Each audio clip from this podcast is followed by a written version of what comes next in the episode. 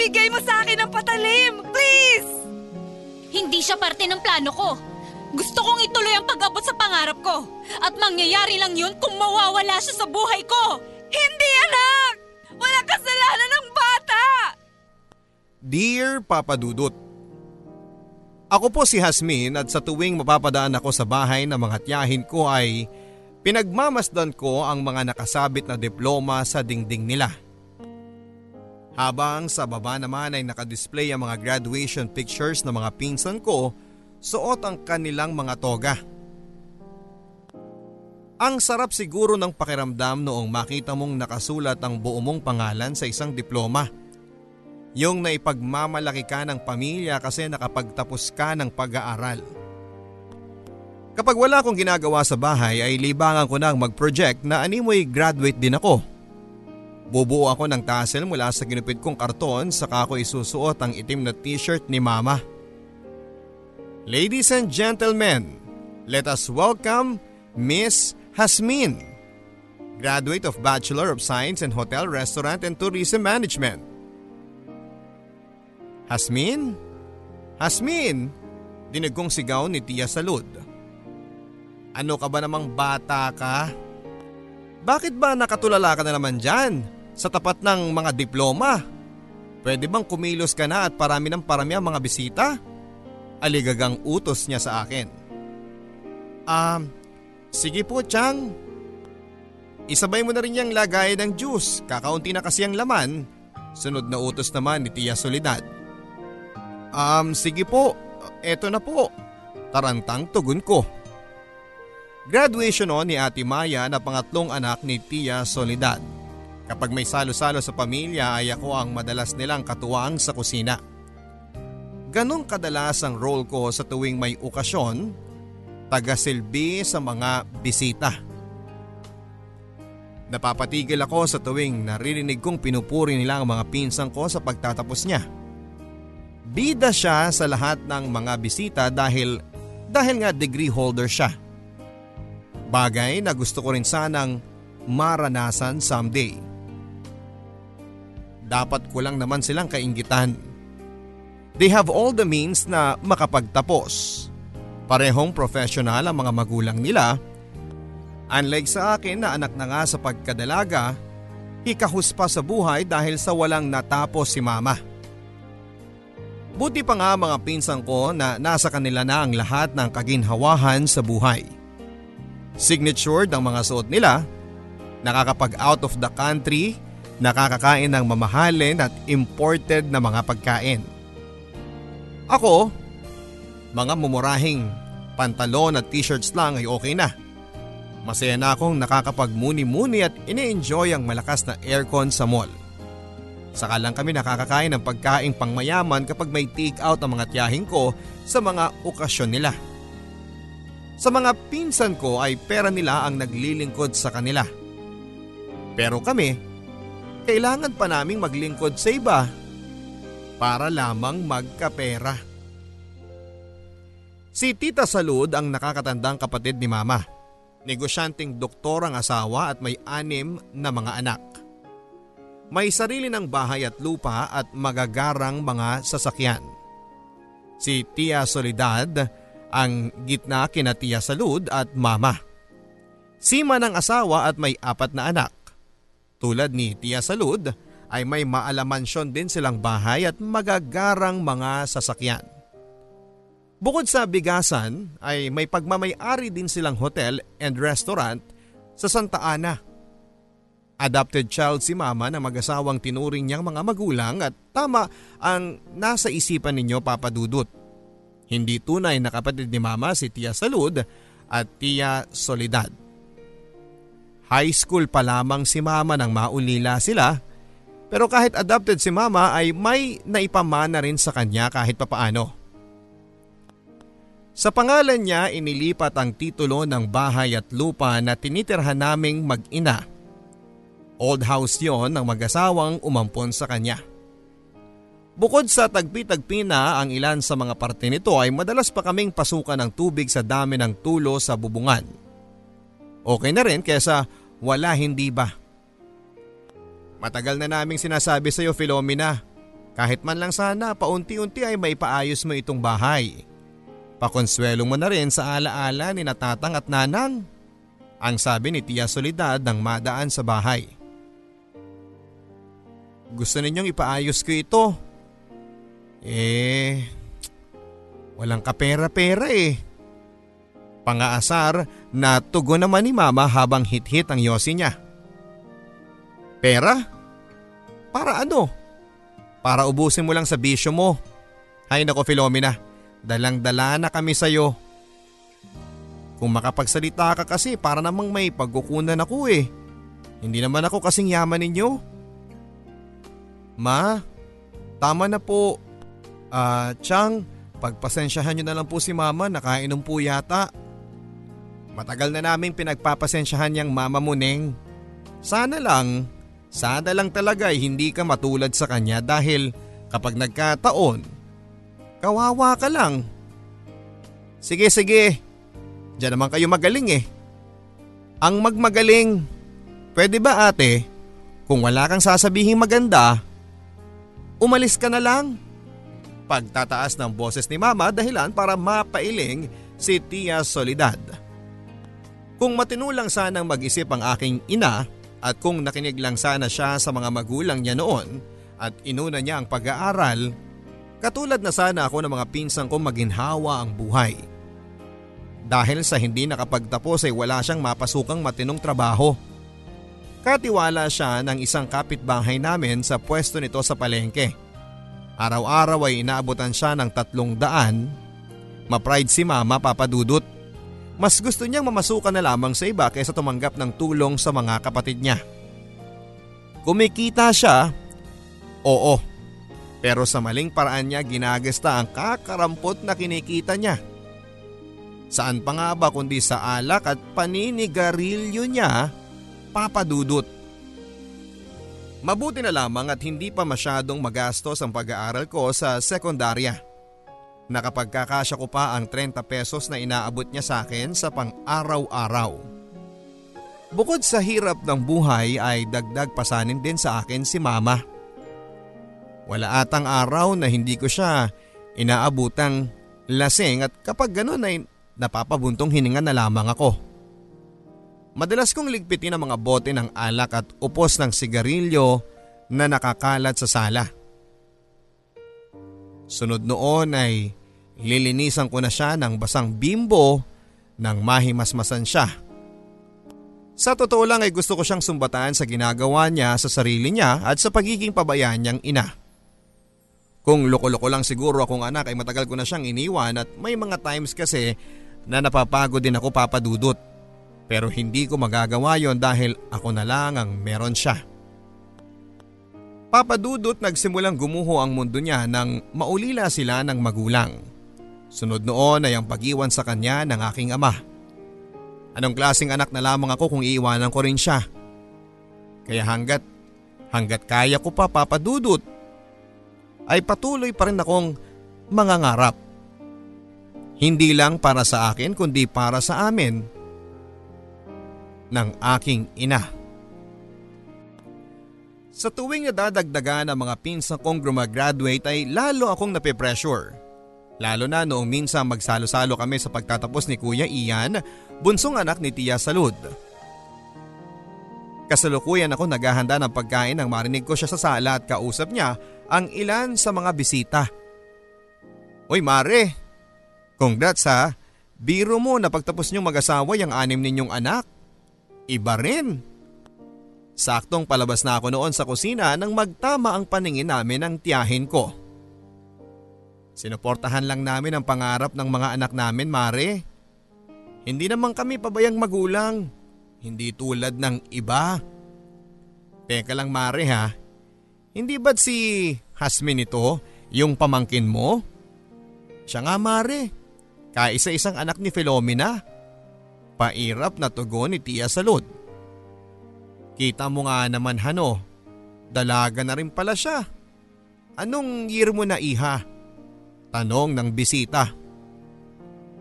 High school pa lang po. Ay akala ko graduate ka na rin tulad ni Ian. Naku asa ka pa mare. Eh mukhang hanggang high school na nga lang ata yung batang yan. Biglang birada naman ni Tia Salud na kinagulat ko. Uy Mare, huwag kang magsalita ng ganyan.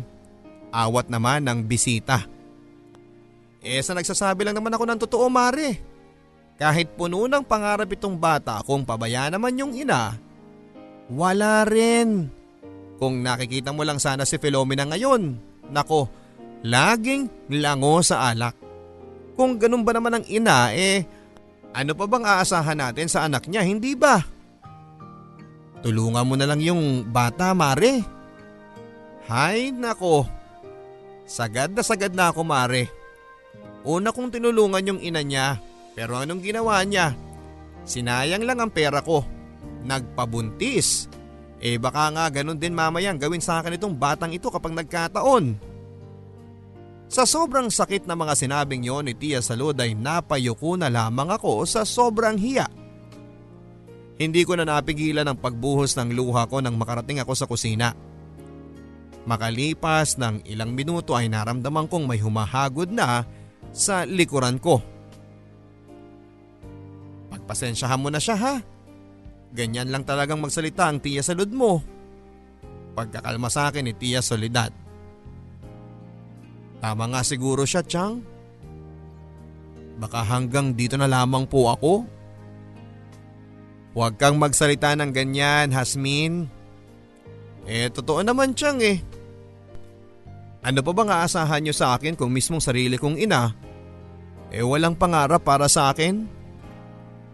So anong plano mo niyan? Susuko ka na lang ba? Hindi ako nakasagot sa tanong na yon ni Tia Salud. Gusto mong maiangat ang pamumuhay ninyo ng mama mo.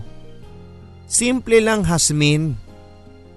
Huwag kang tumulad sa kanya. Huwag kang panghinaan ng loob. Ewan ko tiyang parang, parang nakakapagod lang kasi.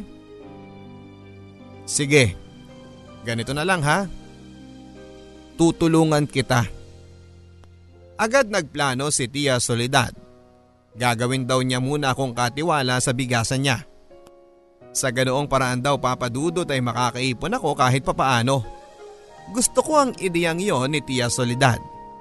Pero nakakasiguro akong hindi yon magugustuhan ni Mama kapag pinaalam ko sa kanya.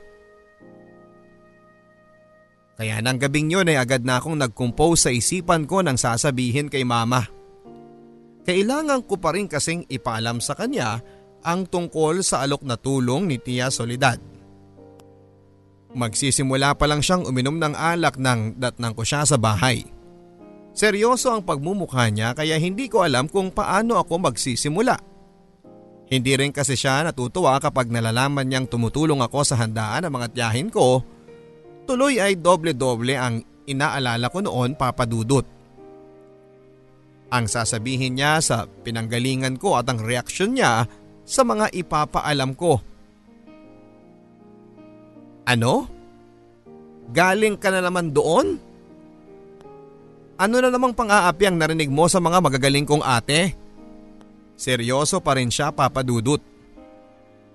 Ah eh, eh ayos lang naman po. Binigyan po ako ni Tia Soledad ng tatlong daan siya nga pala sa darating na bakasyon mo ay doon ka muna sa pinapasukan ko ha. Kailangan kasi namin ng isa pang tatao, lalo na't under renovation yung pwesto. Sayang din yun kako eh kaya ikaw na lang ang sinabi ko kay Tia Badet mo. Pagtutukoy niya sa kapitbahay namin na amo niya. Sa mga sinabing yun ni Mama ay hindi ko na nagawang ipaalam pa sa kanya ang tungkol sa plano ni Tia Soledad. Alam ko kasing hindi niya ako papayagan o baka nga pagtalunan pa namin kapag pinagpilitan ko pa. Agad kong tinext si Tia Soledad sa napag-usapan naming mag-ina. Maging siya ay sang-ayon na sundin ko na lang muna ang utos ni Mama. Baka sa ganong paraan ay maging magaan ang pagsasama namin na mag-ina. Unang araw ng pagbabakasyon ko papadudot ay agad akong nasabak sa pagtatrabaho. Tinutulungan ko si mama sa pagdidispatcha sa pwestong pinapasukan niya.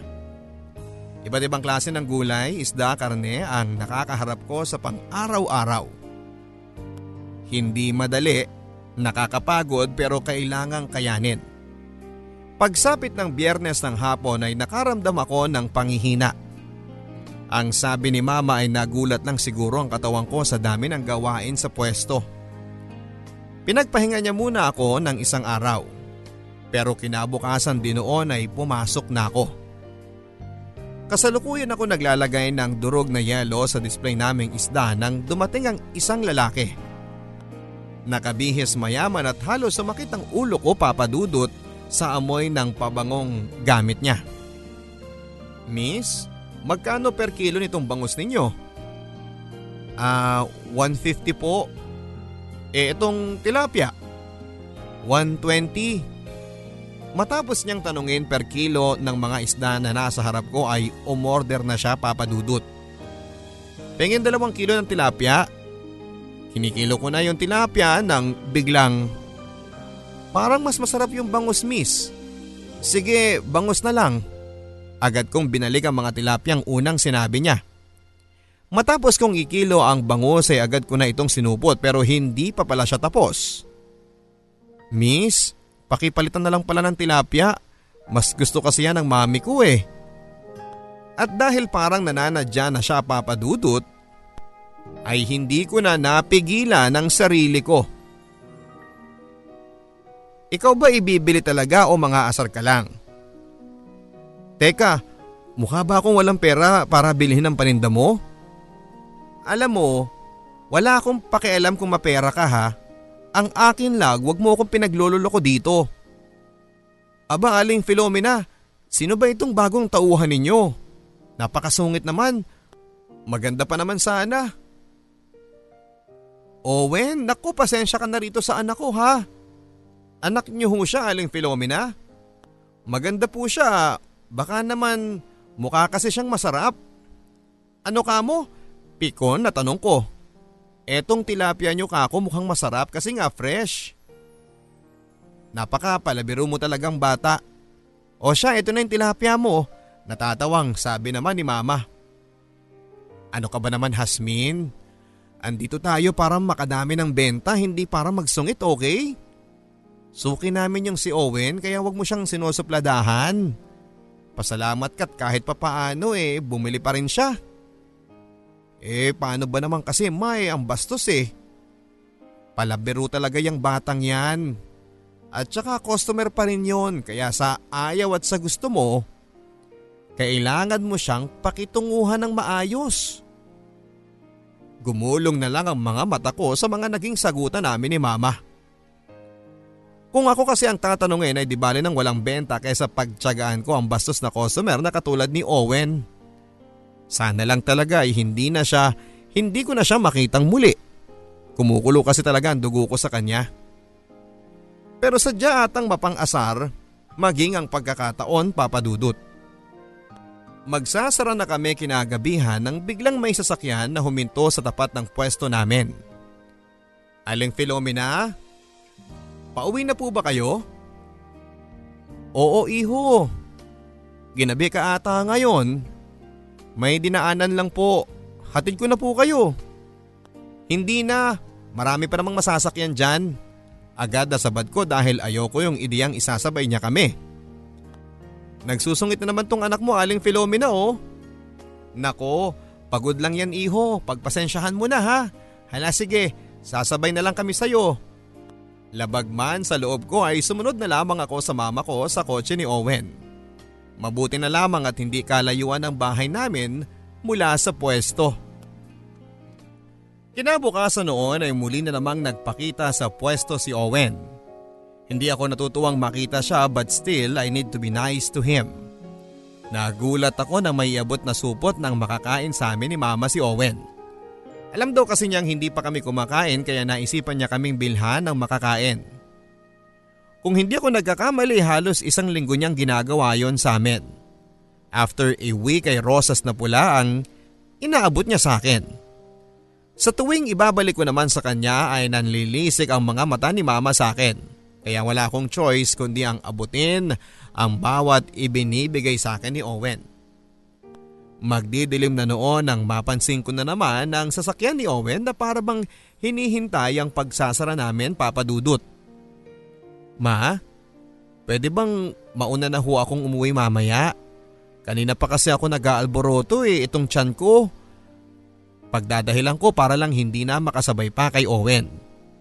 Ay hindi pwede. May lakad pa kayo ni Owen. Ano ho? Kami ni Owen?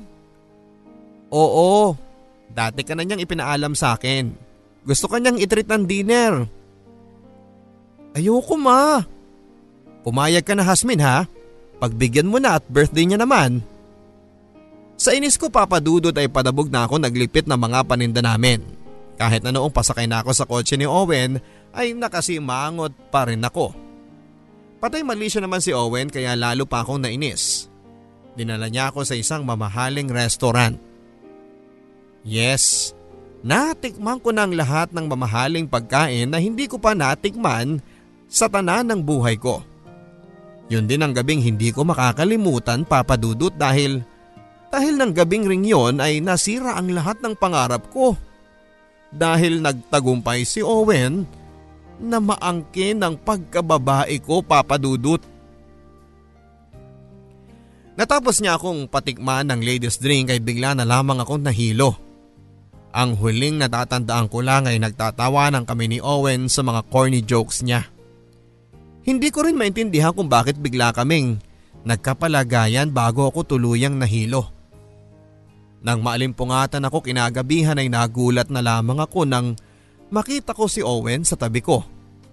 Kapwa kami walang saplot.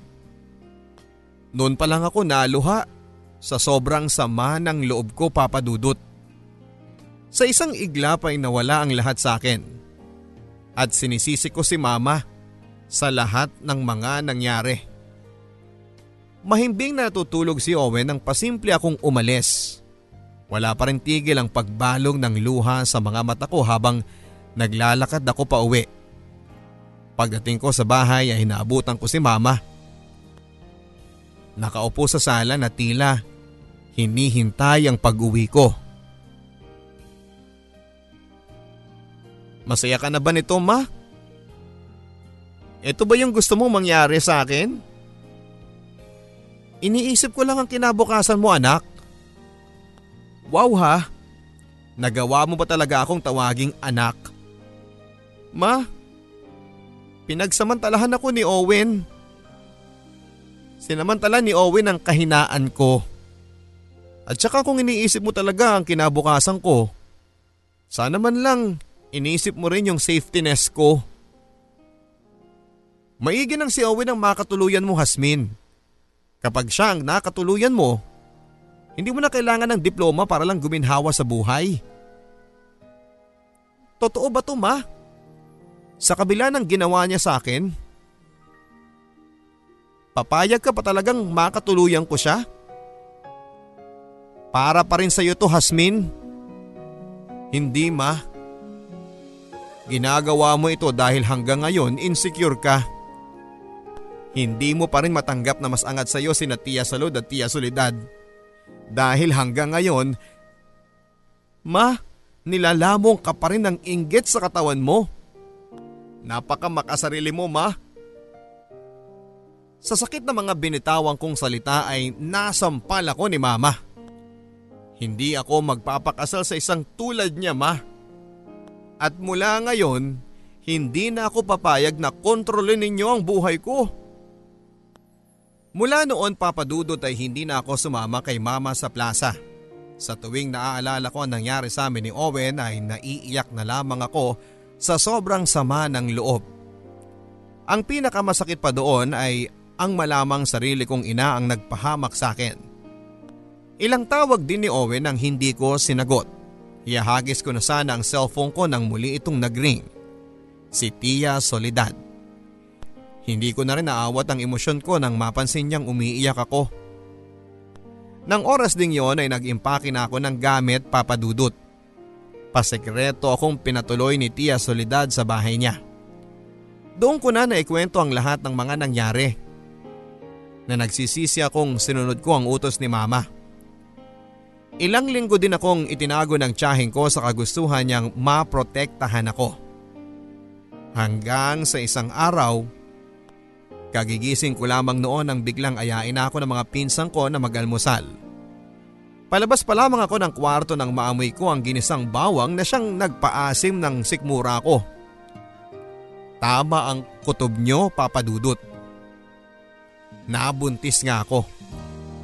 At ang lahat ng yon ay kasalanan ni Mama. Kamunti ka na rin akong gumawa ng bagay na ikapapahamak ng anak ko. Mabuti na lang at hindi ako pinabayaan ni Tia Soledad. Maawa ka sa bata, anak! Please, kumalma ka! Ibigay mo sa akin ang patalim! Please! Hindi siya parte ng plano ko. Gusto kong ituloy ang pag-abot sa pangarap ko. At mangyayari lang yun kung mawawala siya sa buhay ko. Hindi, anak! Walang kasalanan ng bata! Pakiusap ni Tia Soledad, sa kanya marahang kinuha ang kutsilyo sa kamay ko. Dahil na rin sa guidance ng tiyahin ko ay nakayanan ko ang lahat papadudot. Isinilang ko si Baby Jamie nang walang komplikasyon. Naging katuwang ko siya sa pag-aalaga sa anak ko dahil masama pa rin ang loob ko kay mama ay hindi pa rin ako nakipag-ayos sa kanya. Balita ko nga ay masama din ang loob niya sa ginawa kong paglapit kay Tia Soledad. Kaya siguro hindi rin siya nag effort para makita ang apo niya. Hindi ka babalik sa mama mo hanggat hindi ka pa nakakapagtapos ng pag-aaral. Gusto kong patunayan mo sa kanya na kaya mong abutin ang pangarap mo sa kabila ng mga nangyari. Babangon ka Hasmin at tutulungan kita. Naluha na ako noon sa mga sinabi ni Tia Solidad Papadudut. Kaya kahit may mga naririnig na naman ako kay Tia Salud ay ipinagpatuloy ko pa rin ang pag-aaral. Kung dati ay para sa aming dalawa lang ni Mama ang pangarap kong makapagtapos, ngayon ay kabilang na rin ang anak ko sa, sa inspirasyon ko. At sa tuwing may mga magtatanong sa akin tungkol sa baby ko ay hindi ako nahihiyang amining anak ko siya. Gusto kong sa musmus niyang kaisipan pa lamang ay may paramdam ko na, na mahal ko siya. Alam kong hindi ko siya mabibigyan ng buong pamilya pero hanggat makakaya ko papadudod ay ibibigay ko ang lahat sa kanya. At mangyayari lang yon kapag nakapagtapos na ako ng pag-aaral. Paparating na ang internship ko nang i-require sa amin ng advisor namin na maghanap ng hotel na mapapasukan.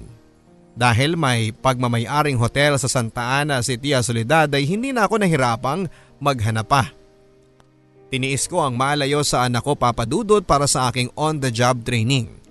At kahit papaano ay hindi naman ako nahirapang mag-adjust sa mga gawain sa hotel at nagsimula ang training ground ko sa pagiging housekeeper. Papunta ako sa lilinisan kong kwarto nang makabangga ko sa elevator ang isang lalaki. Sa lakas ng impact ay nabitawan ko ang mga kagamitan ko sa paglilinis. Ano ba? Bulag ka ba? Bulalas ko. Um, I'm sorry miss. It wasn't my intention. Wait, let me help you pick your stuff. Pwede ba? Huwag mo nga akong ma-English-English dyan. Saglit ako natigilan nang mapatitig ako sa mukha ng lalaki. Hindi naman blondie ang buhok niya para isipin kong Amerikano siya pero yung features ng mukha niya papadudot ay Diyos mio marimar.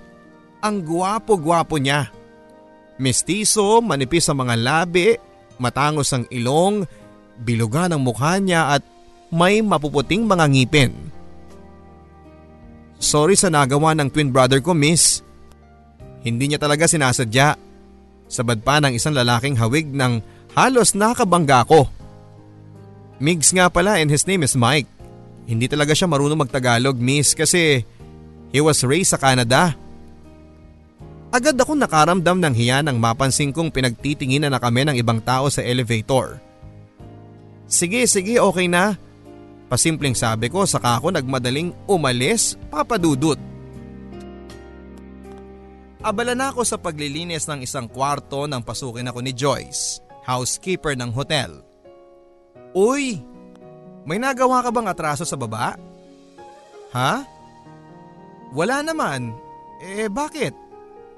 Narinig ko lang kasi kanina pinag-uusapan ka eh parang hinahanap ka pa nga ata nung kanidya na nakaalitan mo. O talaga? Hala, Baka ireklamo niya ako. Naku, wag naman sana Lord. Baka kasi malaman ng tiyahin ko mapagalitan pa ako ng hindi oras. Kakatapos ko lang maglaba sa laundry area na mag-text sa akin si Tia Solidad. Magkita raw kami sa opisina at kailangan naming mag-usap. Abot langit ang kabako papadudot habang iniisip na masisermonan ako ng tiyahin ko sa mga nagawa kong pagsusungit sa guest. Totoo ba yung nabalitaan ko, Hasmin? Na may inaway ka raw na guest sa hotel? Um, opo Chang pero ang totoo po niyan eh, nagkabanggaan kami kasi hindi niya tinitingnan yung dinadaanan niya. Ayaw ko nang maulit yun ha. Pwedeng makaapekto sa imahe ng hotel ko yung ginawa mo iha. Sorry po Chang. Palabas na ako ng opisina nang muling magsalita si Tia Soledad. Siya nga pala, simula bukas sa front desk ng assignment mo. Po? Gulat na tanong ko. Gusto kong obserbahan mo ang lahat ng galaw doon para kapag nagkataon ay hindi ka mangapa. Ang sabi pa niya na nakangiti na sa akin. Mixed emotions ang naramdaman ko sa mga sinabing yon ng tiyahin ko. Para na rin kasi akong na-promote papadudot. First day ko bilang front desk officer nang muli kong makita ang kambal na sina Migs at Mike. Agad akong napayo ko nang mapansin kong papalapit na sila sa akin. Oh, you're the girl that we bump at the elevator. Nice to see you here. Ang bungad pa ni Mike. Alam mo, mas bagay ka talaga maging front officer ng hotel. Sa ganda mong yan, hindi ka dapat tinatago. Dugtong naman ni Migs. Ah, nandito na rin pala kayo. Sorry nga pala sa inasal ko noon. What? Confused na tanong ni Mike. Um, about last time. Sorry if I shouted at you. Nahihirapan na pagka-translate ko sa mga sinabi ko. Pareho naman silang gwapo papadudot pero mas maapil sa akin si Migs. Bukod sa mas naiintindihan ko siya ay mas Pinoy pa ang tindig niya, bagay na naka-turn on sa akin. Walang araw na hindi ko inabangan ang pagdaan ni Mig sa akin sa lobby. Dahil sa kanya ay natuto ako magsuklay. I mean nagsusuklay naman ako papadudot pero once a day lang kasi dati. Habang abala ko nag-aayos ng mga resibo ay nagulat ako nang biglang mag-beep ang messenger ko. Ganon na lang ang gulat ko nang makita ko ang account ni Migs na nag-friend request sa akin. Oh my! Totoo ba ito? Gising Hasmin, hindi ka tulog para managinip, gising! Ang sabi ko sa aking sarili saka tinapik-tapik ang pisngi ko. Ang tagal mo namang i-accept? Nanlaki na lang ang mata ko nang makita ko siya mismo sa harapan ko. Ikaw to, pero paano mo nalaman ang name ko at saka… Gusto mong malaman? I-confirm mo muna ako. Ang sabi niya habang nakatitig sa akin.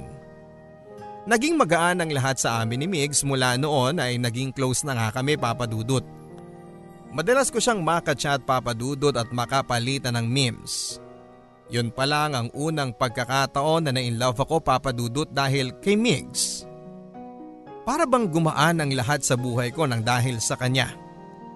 Hindi pa man nagtatapat si Migs sa akin ay masaya ako sa bawat araw na pinaparamdam niya na espesyal ako. Oo, mahal ko siya papadudot pero may takot na rin dito sa dibdib ko. Takot na kapag nalaman niya ang tungkol sa anak ko ay tuluyan niya akong iwasan. Kaya hanggat maaari ay nag-iingat pa rin ako.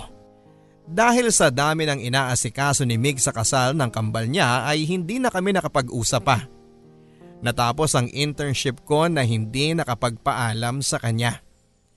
Tinatawagan ko pa siya noon pero hindi niya sinasagot bagay na naiintindihan ko naman papadudot. Pagkarating ko ng bahay ni Tia Soledad ay sinulit ko ang bawat oras na kasama ko ang anak ko. Excited na ako noon papadudot dahil ilang buwan na lang ay magtatapos na ako. Kinagabihan ay nagulat na lamang ako sa tawag sa akin ng classmate ko na si Aubrey. Girl? Asan ka ba? Nakita mo na ba yung latest post ng ka-MU mo? Saan? Sa IG o sa, sa Facebook? Sa IG, Neng. Nako, halatangang hindi mo pa nakikita. Parang engaged naman na yung lolo mo eh. Dismayadong balita sa akin ni Aubrey. Nang tignan ko ang sinasabing post ni Aubrey ay para akong binagsakan ng langit at lupa papadudot. Isang kahon ng singsing ang nakapost sa IG ni Migs at parang ang may plano na siyang ayain ang kasal. Masakit yon sa part ko papadudot. Imposibleng ako ang tinutukoy niyang lucky girl dahil wala namang kaming relasyon. Isa pa sa kinakasama ng loob ko ay ang paglilihim niya sa akin tungkol sa girlfriend niya. Mula noon papadudot ay pinag-aralan ko ng kalimutan si Migs. Siguro nga ay hindi talaga kami ang para sa isa't isa. Pauwi na ako isang gabi mula sa school nang mapansin ko ang dilaw na kotseng sumusunod sa akin. Iba ang kutob ko noon dahil ganon na ganon din ang style ni Owen noon. Sa sobrang kaba ko ay napatakbo na ako papadudot. Wait! Sigaw ng lalaki nagmamadali ding bumaba ng sasakyan. Walang iba kundi si Migs. Anong ginagawa mo dito? Tanong ko. Gusto ko lang sanang magpaalam sa iyo. Para bang may kumurot sa dibdib ko sa mga sinabi niyang yon, Papa Dudut. You know what? It's okay. I'm happy for you and I'm wishing you all the best. Agad na tugon ko dahil ayaw ko nang marinig ang kung anumang sasabihin niya. Ha? Pagtatakang tanong niya. I saw it Migs. Yung post mo sa IG. Malungkot na tugon ko. Talaga? But what if sabihin ko sa iyo ngayon na ikaw, Hasmin, ikaw yung, ikaw yung babaeng gusto kong pakasalan? Hindi pwede. Hindi maaari. Bakit naman hindi pwede? Dahil marami ka pang hindi alam sa akin, Migs. Napaka-komplikado pa ng lahat para sa gusto mong mangyari. Anong komplikado doon? From the moment I saw you, Hasmin, alam ko na naramdaman ko na ikaw na yung gusto kong makasama sa habang buhay. Pero tanggap ko ang lahat sa iyo, Hasmin at tatanggapin ko ang lahat ng malalaman ko tungkol sa iyo. Yun ay dahil sa mahal kita. Kayo ng anak mo. Alam mo? Umiling lang siya sa mga naitanong ko papadudot. At dahil doon ay hindi ko na nga napigilan ng maluha. Hindi lang ako makapaniwalang sa kabila ng lahat ng mga pinagdaanan ko ay may magmamahal pa sa akin. At doon na nga nagsimula ang lahat sa amin ni Migs. Sobrang saya ko lang dahil unti-unti ay nadagdagan ako ng inspirasyon sa buhay. Nakapagtapos din ako ng pag-aaral sa wakas papadudot. Sobrang saya ko lang nang makita ko na mismo ang buo kong pangalan sa aking diploma. Nakapagsuot na rin ako ng sarili kong toga. Nagkaayos na rin kami ni mama. Alam kong walang maidudulot sa aking maganda ang pagtatanim ng sama ng loob ko sa sarili kong ina. Ipinagmamalaki kita anak. Sobrang proud ako sa iyo. Naluluhang sabi ni mama sa aming pagkakayakap. Noon na rin niya kinausap si Tia Soledad para pasalamatan sa pagsuporta sa akin. Sa ngayon ay inaayos na namin ni Migs ang papalapit naming kasal. Suportado rin ni Mama ang pagmamahala namin kaya wala na akong naging problema pa papadudot. Masaya akong maibahagi sa inyo itong kwento ng pag-ibig, buhay at pag-asa ko sana po ay may naiwan akong aral sa isipan ng mga masusugid ninyong tagapakinig ng Barangay Love Stories. Lubos na gumagalang ang inyong kapuso at kabarangay, Hasmin.